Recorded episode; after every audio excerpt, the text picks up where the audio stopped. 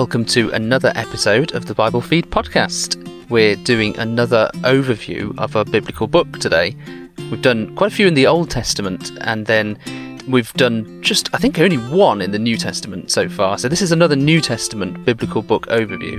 As in previous episodes like this, we, we try and fit the book in the overall biblical story, we examine the structure, we try and find out some key themes, maybe take a deeper dive or two. And the idea is we really try and get a hold of what the writers were trying to communicate as a whole. That's the idea.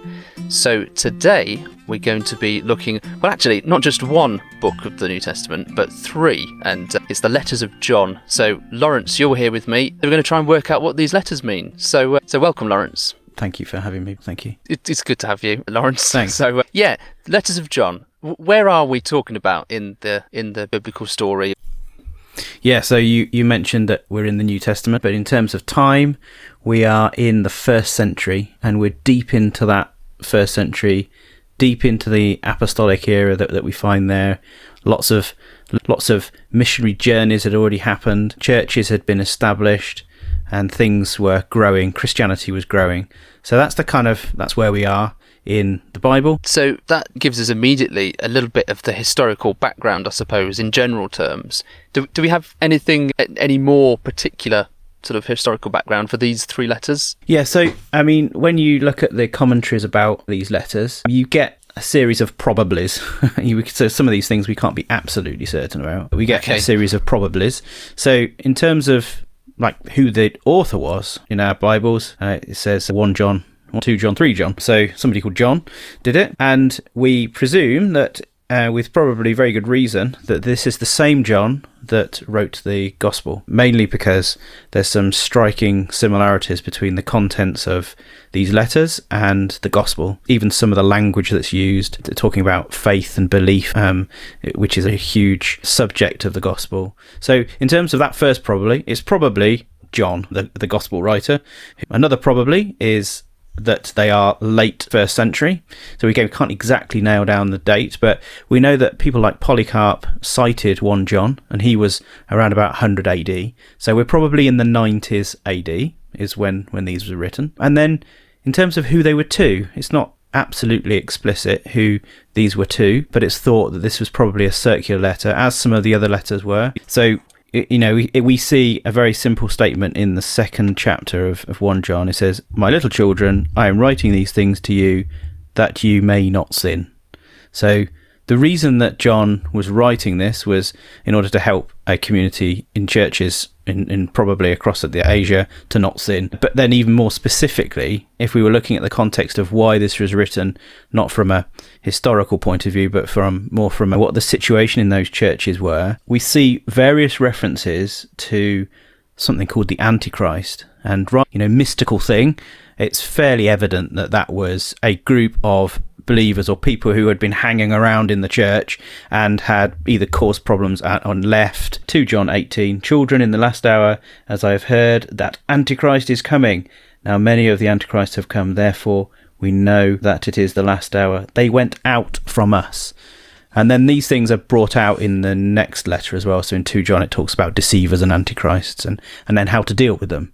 So it was hmm. probably a group of people who were causing a bit of a bother in those early churches. Yeah, okay. So that's really helpful to see a bit of a link there as well, then, between the, the first letter and, well, at least the second letter of John. And I think we'll hopefully go and see that, that 3 John has something similar as well. Okay. So lots of probablys. Things are a bit ambiguous, but there's a general background to maturing Christian churches later on in the apostolic era with various issues that they're dealing with. Okay. So let's start with the first John, and, and let's think about structure. Is there any kind of discernible structure in the, in this in this letter? First of all, it's a letter. It's obviously a letter because it says, I'm writing this to you. You know, my little children, I'm writing these things to you. Mhm, okay. But it's one of the strangest letters that I've ever seen in terms of its structure. So if you, you know, when you write a letter, because 1 John is ne- in our Bibles between 2 Peter and I think it's, is it Jude? This is the one after? Yeah, so Jude is the one after the letters. Both of which, if you look at how they're written, they have a greeting at the beginning. So they say things like, "Hello, Simeon Peter, a servant of the apostle Jesus, and I'm and I'm coming along to talk to you about X, Y, and Z." And then at the end of them, they have some mm-hmm. final words and say, "Be good and look after yourself," etc. And and but one John is very much not like, like not like that. So look at the way that one John starts. That which is from the beginning, which we have heard, which we have seen with our eyes, which we have looked upon, and have touched with our hands concerning the word of life. That was good, Thank you very Laurence. Are you, you're rivaling David Suchet and his NIV reading. Yeah, that's yeah. I haven't Should got the stamina. get you an I haven't got the stamina for that. Well, you've done one a verse yeah. or half of a verse. Right. With a letter structure, we usually have an ending, and like we said with those other letters. And the last verse, it's a strange little verse, which we see finishing this letter. Little children, keep yourself from idols. Okay. It's, it's a very strange structure in terms of a letter. Yeah, and and am, am I right in thinking that idols? That he hasn't really been talking about idols, has he? At least in the rest of the the letter, the the word hasn't come up. I think No, so. You know, that's that's really it is really strange, isn't it? Just to suddenly say that at the end. Yeah, and I think you have to look into some of the other themes that crop up to try and connect the dots with that last verse. That you know, we'll come on to this a little bit. The fact that he's he's referencing back to Old Testament stuff and um, other things which might be taking their time and energy. Uh, the fact that these antichrists, which might be leading them away, you know. So I not I, not necessarily in idols in the conventional sense of getting a bit of wood and carving something, but maybe maybe something else. So yeah, it is. It's a strange structure, and Okay. then and like just maybe just to finish that that there's kind of two points to, to kind of raise around around the structure. And there's there seem to be themes that are wrapped around two things and two descriptions of God. So we have God is light, and we have God is love. And so, you know, in terms of the structure, it's massively ambiguous and lots of themes which just wrap around these two core statements: God is light, God is love. That's really interesting. I think every one that we've done of, of these sorts of episodes, we've seen how important it is to sort of outline the structure, and it's perhaps been a bit more conventional in the other ones we've looked at. But here, yeah, there's a structure, but it's very different. It's these, it's almost these interwoven themes that run throughout the book. So that's what I think you're saying. So, yeah, so how do we find the themes, or or how, you know, let, let's sort of dig into this a bit more, I suppose. Yeah. What what themes are they? You know, Yeah, so we see this kind of non-linear repeating of the same types of things, the t- same themes. You know, Okay. so some of those m- might be love and hate, light and dark. So that comes up, you know, a couple of times throughout. And interestingly, that's one of the little indicators that this might also be the same John from the Gospel of John, because those stark contrasts, you know, the kind of the black and white type contrast is then a theme that we see in the Gospel of John. So love and hate, light and dark is something that we see. We also see the theme of of keeping the commandments. That comes up a number of different times and it's kind of like it cycles through these things and it comes back to keep the commandments obey the commandments and then it'll go on to another couple of things. And it's sort of structured around this kind of sort of uh, roller coaster of the same themes. So let's have a look at that that theme of of keeping keeping commandments and just see where it crops up in that in this first letter. 1 john 2 verse 3 and 4 first of all. So we've already said that i'm writing to you to to make sure you don't sin. So sinning is breaking a command. So we're kind of in the right place for- So, okay. And by this we know that we have come to know him if we keep his commandments. Whoever says, I know him, but does not keep his commandments is a liar, and the truth is not in him. Yeah. So truth and falsehood is again another theme. Mm-hmm. And this idea of keeping commandments is something that, re- that repeats a couple of times. So let's scan down to to verses eight and nine. What do we read there? At the same time, it's a new commandment that I'm writing to you, which is true in him and in you, because the darkness is passing away and the true light is already shining. Whoever says he is in the light and hates his brother is still in darkness. Yeah. So again, now relating the same thing to love and hate, and keeping, you know, how how do you relate to your to your brothers? And mm. again, that's that's then a dotted line all the way to two John and three John, because okay, here is the here is the theory, but you're going to hear from me a bit about the practicalities in a minute, and then uh, there's loads of others, but let's just finish with the one in the last. You know, you think, okay, develop your story, like when you're doing your you know, my daughter's doing her English exams at the moment. You know, beginning, middle, and end. Develop your your themes. Well, let's go to the very last chapter. It's pretty much banging on about the same thing. So let's have a look in verse 3 of chapter 5. Okay, so chapter 5, verse 3 For this is the love of God, that we keep his commandments, and his commandments are not burdensome. There we are. So we're bringing together the theme of the love of God. So we've got to the love section of the letter. And again, he repeats, keep my commandments. So this is hmm. what I mean by you've got these kind of two pillars of light and love that are kind of stakes in the ground, and then wafting around those two stakes are these themes of of keeping commandments, light and dark, confidence, lies and truth, love and hate, antichrist, forgiveness. All of these things are just just hmm. circling around these two pillars. So it's almost like an immersive experience, isn't it? Rather than just a strict sort of reading, you know, a series of, of statements that you kind of assent to, and as it were, or or reading a story, or or reading a piece of sort of rhetoric, like like Paul's letters are sort of very rhetorical arguments, aren't they? But but this is very much you're sort of just sitting in these statements and these ideas and these really repeated themes that come through.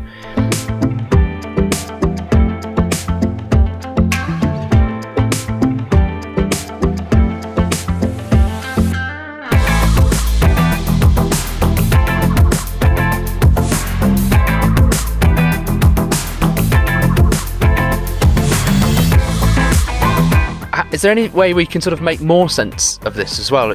What is there that we can that can help us sort of dive deeper in with these themes? So, as I hinted at before, there's links back to the Old Testament here. And one way that you can think about 1 John, at least, and I think probably 2 John and 3 John, is it's the Torah with a twist. So, Ooh. this is looking at the things that happened in the first five books of the Bible, which, you know, we've just finished doing our overview and are now Yeah. available for listening to. so it's the Torah with a twist. So I'll give you an example. If we look at the right at the beginning of 1 John, it starts in a very similar way to the Gospel of John, which is all about creation. It's all about light and darkness. And that takes us all the way back to, to Genesis. So this is taking us back to the first book of the Torah. Um, and like the first book of the Torah, things go pretty badly wrong. And we have we have sins occurring in the garden, which have pretty s- big Yeah. implications for mankind. And in 1 John, we have that highlighted as well. So it talks about us saying, if we say we have not sinned, we make him a liar, and his word is not in us. So it's basically saying, you're all sinners. And so we're right deep back into Genesis. We're following the same story track as Genesis. You know, things have been created, light and dark, but now this this mankind is on the scene and they are sinners. But in this case, we now have a twist. In chapter 2, verse 1, we now have an advocate. So the advocate is with the Father, Jesus Christ, the righteous. And so we have, you know, almost like links back to the storyline of, of the Torah, which they would have known about, and this repeated failure of mankind that you can track through those those books. But here we have it being presented, but then there's a difference. It's the twist. And the twist is Jesus is our advocate. This is what you should be thinking about. And, you know, man is in a pickle. There is a there is a resolution to that. It's it's Christ. That is really interesting, and it's probably a shameful reflection on me actually that I, when I think of one John, or this letter particularly, or maybe the three letters, I don't instinctively think of them as being heavily rooted in the Old Testament. Perhaps that's just you know not being familiar with them particularly as, as much as other parts of the New Testament say.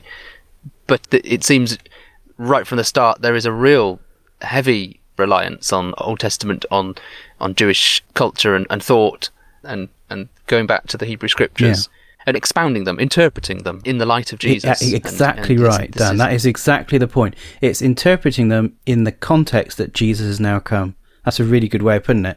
Because if you look at another example, is Okay. you have this repeated theme of the commandments, and so just in that second chapter, and we've just we've read it already. That little section, if you keep His commandments, it talks about keeping His commandments. Okay, like if you were to go anywhere in the Bible and say, right. I've, I'm giving you a phrase. Keep commandments. Where do you go? Like, where where do you go in the Bible? you would instinctively think of the law, Yeah. wouldn't you? Exactly. Yeah, you, you'd go back to the Torah. So I would go back probably to Deuteronomy 6 or 5 and 6, like the commandments are being Yeah. given. Keep my commandments is like a repeated theme of Deuteronomy. But then we have a twist. So we have not only do we have the, the Deuteronomy, but we have Deuteronomy with a twist. So you see that then in 7 and 8, where it says, Beloved, I am writing to you no new commandment, but an old commandment that is from the beginning. The old commandment that is the word that you have heard. At the same time, it is a new commandment that I am writing to you. Why is it new? Because it's in Jesus. And so that, well, the point you made there was it's like reinterpreting it with the context of Jesus is, is really important. So, like the commandments of love had been there forever. Like, well, they've been there from through Deuteronomy, but now this is an old commandment, but like this also a new because Jesus is on the scene. Mm. So here we have Torah with a twist.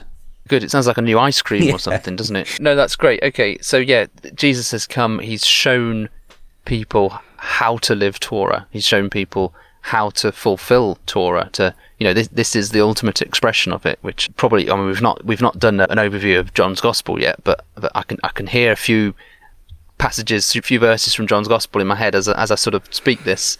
You know, full of grace and truth. The law came from Moses, which was a good thing. This was a grace. This was a gift, but the grace and truth, the the ultimate expression of that, is shown in Jesus, which isn't saying that God gave them a bad law, but He's showing them perfectly how this law is is really shown and fulfilled. Yeah, so I think maybe just to wrap that that bit up in terms of like how you would interpret those themes and how you would apply them and this link back to the Old Testament, because there are then some ideas and characters that you get in, in one John in order to prove a point. So when it talks about uh, you know brothers hating each other, the first example of that is Cain and Abel.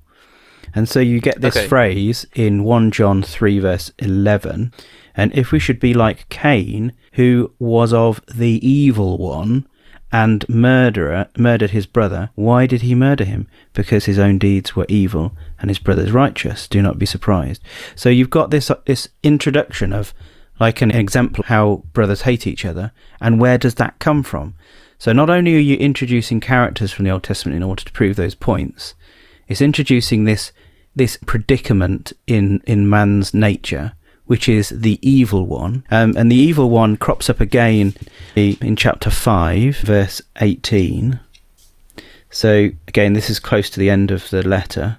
He's giving some exhortation here. We know that everyone has been born of God, does not keep on sinning, but he who is born of God protects him, and the evil one does not touch him. So there's this evil, evil one thing that that's been talked about, and and it's, it's already kind of given us a hint where to go and look for that. It says go and have a look at the beginning of the Bible, Cain and Abel, and that's in Mm. that's in Genesis four verse six, and Genesis four verse six is basically the first example of the seed of the woman and the seed of the serpent in action.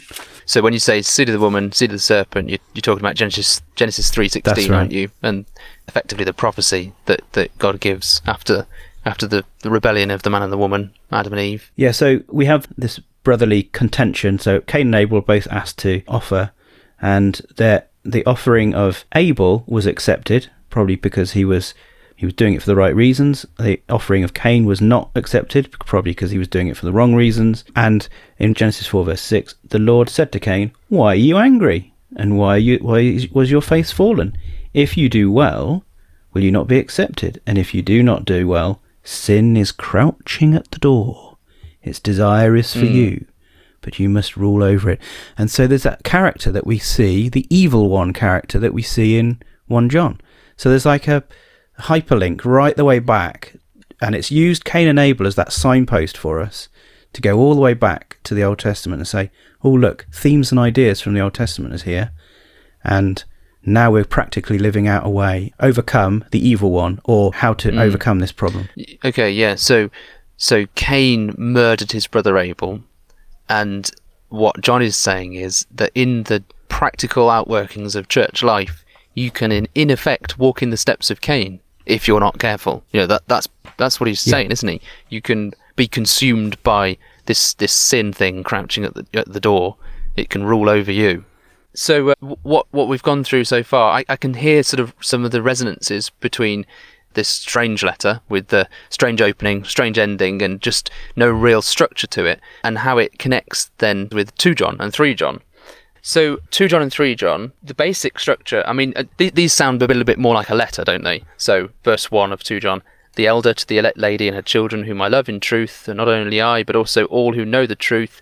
Verse 3 Grace, mercy, and peace will be will be with us from God the Father, from Jesus Christ the Father, Son, in truth and love. I rejoice greatly to find some of your children walking in the truth. So, so yeah, you've got a bit more of a letter. Um, you've got at the end, though I have much to write to you, I'd rather not use paper and ink. Instead, I hope to come and talk to you face to face. So this is this really sounds a little bit more like a a proper note. It's a smaller thing. It's written in ink. He'd rather speak to them face to face, but he's got to say something in a letter and send it by Royal Mail. It's a standard what you would expect from a letter, isn't it?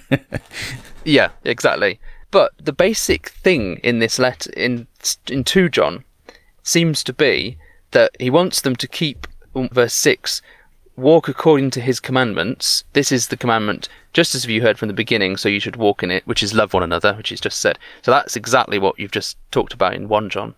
But the reason is, for many deceivers have gone out into the world, those who do not confess the coming of Jesus Christ in the flesh. Such a one is a deceiver and an antichrist. And the rest of the letter is basically saying, look, if they come along, they turn up at your church, they turn up at your house, they're asking for money, they're asking for support, for lodging, for, for to distribute their pamphlets, you know, for them and and help give them public speaking appointments you know all those sorts of things that you sort of use your imagination think through what would this sort of things these people be asking for? Well he's saying well do not do that. Don't support them. Don't rejoice in their teaching. Don't do those things because you you've effectively taken part in their wicked works if you do that. And like I said before, the background to to this is pretty much identical, isn't it, to one John, where the many yeah. de- deceivers and the, the antichrists have, have gone out and there's this this almost test that we we've got to that he, he applies. If they come with the teaching uh, with the teaching of Christ with them, then great, receive them. But if they do not bring this teaching, don't receive them into your house. So that is a really strong link, isn't there, between that as being a practical application of the stuff that happened in uh, that was spoken about in 1 John mm. 4. So, talking about the Antichrist, you know, which you have heard was coming and is now already in the world. You know, they were, yes, it's already in the world. And then in 2 John, it's actually a like a personal letter saying this is how you now deal with it. With that kind of link between theory and practice, what do we know about what they might have been teaching these these people who they were to s- sort of steer away from the door and not rejoice with? What was doing the rounds in, in those days? Yeah, so it's back to this verse 7 those who do not confess the coming of Jesus Christ in the flesh. Okay, that's that's the word, and that's, that's exactly the same in 1 John 4 as well. It's, so it's, what it's probably referring to is, is docetism, do, docetism, however you want to pronounce it. So a, a docetic Christ is which some people were uh, promoting quite soon after the apostolic, or you know, towards the end of the apostolic era. They were basically saying, "Oh, Christ was just a being that appeared to be a human, but wasn't actually a real human, wasn't actually in the flesh. It was more sort of, you know, some sort of appearance. So, for example, Craig Keener in the IVP Bible Background Commentary says it might be a docetic denial that Jesus was actually human and actually died. So, there's a denial of his humanity and his death. And so John's fighting back at that and, and saying, look, if anyone can't say that Jesus Christ came in the flesh, then you shouldn't have anything to do with them which is really interesting actually that that, that any teaching that denies the humanity of Jesus is basically a red flag. That's what I think it's saying. And I just want to just transplant ourselves out of this situation just to modern day and just for a second if you'll allow me.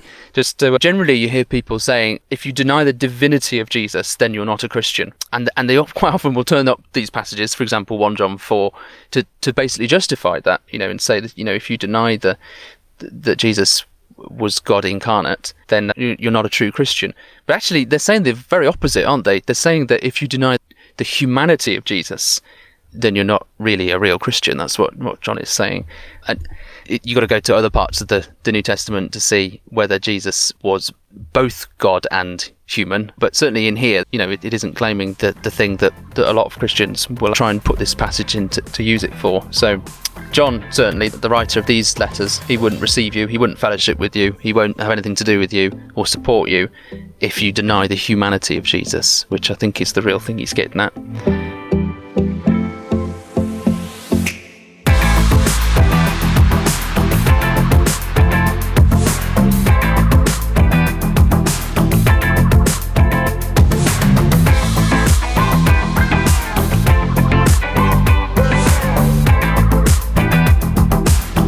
Have, we got time for an interesting tangent? Yeah, let's have a random tangent. There's a similar thing that happened in 1 John 5, isn't there? Where you get in verse 7 that really infamous Oh, yeah. verse that is in the King James Bible, but then not in modern translations. It's probably the most certain verse that we know was added by a scribe, which really shouldn't be there. The whole, the Father, the Word, and the Holy Spirit, and these three are one. You, you know what Yeah, I'm talking I- about, yeah, I'm sure. And uh, Erasmus basically put that in under duress from the Catholic Church.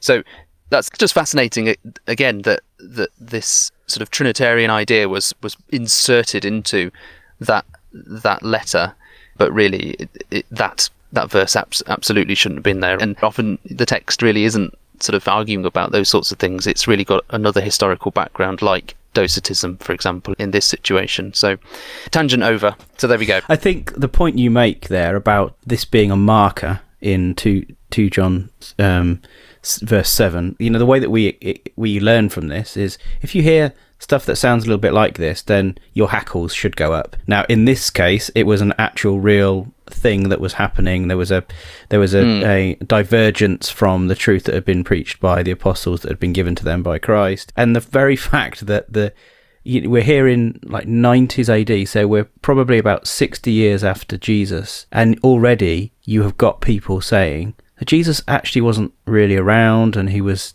not, you know, he wasn't there in the flesh. And so you can see, can't you, why that that could develop over time and, and become even something even more detached from from the realities of what the apostles spoke about. Okay, so that's two John. Uh, let's go on to three John. How does that connect with what Yeah. we've been speaking about? Okay, yeah. So 3 John, it's only little. You're going to find it's really similar to two John actually. It and I, I think it's brilliant. These two little letters next to each other, and they're almost little mirrors of each other. There's some really interesting features that, that say that, that are very similar, even to the point of at the end he says, "I had much to write to you, but I would rather not write with pen and ink. I hope to see you soon. We'll talk face to face." And you know, maybe that's just his standard sign-off signature. it, but it just invites you then, I think, to to put these letters alongside each other and think, okay, so what's the point of this one? So two John is basically saying. Watch out for some dudes walking around pretending to be Christian, but they are actually not. Don't support them. Well, what's 3 John about? Well, verse 5 Beloved, it's a faithful thing you do in all your efforts for these brothers, strangers as they are, who testified your love before the church. You will do well to send them on their journey in a manner worthy of God, for they have gone out for the sake of the name, accepting nothing from the Gentiles. Therefore, we ought to support people like these, that we may be fellow workers for the truth. So this is like the opposite of 2 John. Now there's people, wandering preachers and, and ministers and whoever else, going around and teaching and preaching, and John is now saying, You should support these. And well done for your efforts for these brothers. They were strangers to you, and you should send them on their journey in a manner worthy of God. So the point is that John is saying that they ought to receive these sorts of people. And and so what you've got is these polar opposites or these these mirror letters here saying and this is interesting you've you've kind of got the light and dark themes in 1 John haven't you? You've got loving your brother hate or hating your brother and you know if you don't receive these people then you could end up hating your brother like Cain. You should be showing your love. But actually if you're receiving all the the devious preachers who who want support and and lodgings and uh, and fellowshipping with them but they're actually denying Jesus has come in the flesh. Well then you, you you are actually embracing the darkness and you know you can you can all these little themes that have come up in 1 John suddenly get sort of outworked in a real practical situation a, a situation that's different from today uh, you know in the days of emails and, and Twitter and, and whatever else, and communication is all different. But but in a very first century wandering ministers and preachers situation where people just turn up, well, what are you going to? Are these genuine people? How do you? What do they know? What do they believe? What what are they standing for? And here's a little practical guide, as it were, for living out those real themes in 1 John that that flow out of the gospel and the new commandments and which is an old commandment they flow out of that and here's a little guide of how some communities were were sorting it out or were, were advised and, and instructed to sort it out in the in the first century Fascinating. So the way that you presented it there, it's almost like two John.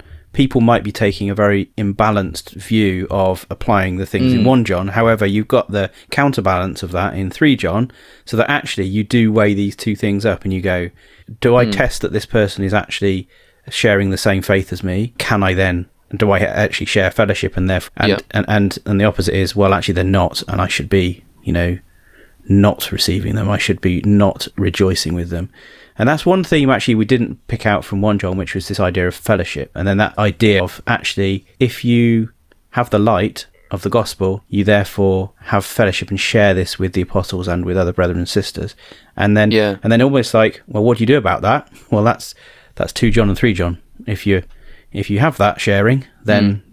go and apply it in 2 John and 3 John examples. Great stuff.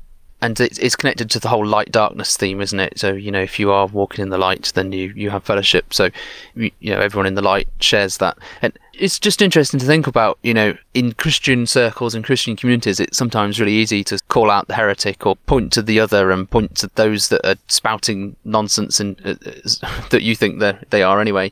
But actually there's this real like Im- importance here to to seek out people who who are in the light and and do that. So if anyone anyone listening is uh, you know sitting on their own and doesn't have that, really this is it's so important and so helpful to you to to seek out church communities and be together with people you know who are walking in the light and you know it's, it's never going to be a perfect situation or a perfect church because that's exactly what the situation we see worked out in in these letters a, a practical sort of messy real life situation but but being together to to serve each other is is what John is talking about Yeah. And I think with this this practical application here, we also maybe see the beginnings of things like the you know didache, with where you've got communities sort of documenting the way in Yeah. which they implement some of these theological points that they would read in the apostles like that. Obviously, that that document's not inspired, and it was man's attempt to try and implement. Mm. Yeah, interesting. That's right, r- rooted very much in, mm. in these letters, mm. I, I think, in, in other parts of the New Testament. So, cool. Okay, right. So, so we're getting to the end. Are there any sort of other useful connections to different parts of the Bible that are worth talking about? Yeah, and I think when you're going through all these three, uh, just have your Torah with a twist detector out and see if if you can spot any of those Old Testament links. But also links with the Gospel of John too. You know, just one of those uh, themes is about bearing witness. Like one of the things in in John 21, right at the end of of the Gospel of John, it says. This is the disciple who is bearing witness about these things and who has written these things that we may know that his testimony is true. And go and have a look in 1 John, like the number of times it says, we know, we know, we know. And uh, witnesses, like uh, 1 John 5, about the three witnesses that we're messed about with, but the three witnesses are spirit, water, and blood. And like, so these things witness to the truth of something. And so go and have a look at that link with, with the Gospel of John as well. What would you recommend to listeners about reading these letters for themselves? Like, what would they look out for? Yeah, so one thing I think we've tried to emphasize is that this is a different kind of letter. Well, 1 John is a different letter, and then 2 John, 3 John really emphasize how that this should be a practical outworking. There's so many links and themes and thoughts that run through 1 John that you could sometimes get a bit hung up with it and not think about how this should be applicable. But it is really important to, to do that, to think about how this should affect your life, how this should affect or be applied in your life, in your church, in your community. And so may- maybe that's something for people to look out for, to sort of sit in 1 John and in all those majestic themes, really think about them, dwell in them, meditate on them, consider how they're applied in 2 John and 3 John, and then and then really think hard about how you can sort of pick those principles up and apply them in in what will be in your life a very different sort of set of circumstances as as it will be in, in my life. And and uh, but ultimately there's some really good ground rules and and guidance and and ultimately one new commandment which really isn't new it's just an old commandment but it's been lived out by Jesus himself so yeah look out for that and look at how you can take those ideas and and put them to your life there's been quite a few uh, episodes that we've done previously that, that have popped in my head as we've been reading thr- through this and, and talking through this. So we've mentioned a little bit about the whole sort of Trinity debate and Jesus' humanity or his divinity and, and things like that. And and there are some Trinity episodes that we've done. If you go to BibleFeed.org and search for Trinity, you'll you, you'll find many of them. there. So there's a few episodes and, and blogs and things that connect to that. And then we mentioned that verse that was uh, snuck in to 1 John 5, and we have done a two part episode on textual criticism, so you can have a look at, at that as well if that's more interesting to you. And then you did the with Paul, didn't you? You did life in a first century church. Yeah, and we had some Yeah. random Roman names as well. So You did. Yeah. That was good. to Bring it all to life. So there's a few New Testament based episodes that we've done that, that link to this. So uh, yeah, thanks very much. BibleFeed.org is where you want to go, and uh, you can find us on Facebook as well and on Twitter. And uh, little children, keep yourselves from idols. good point.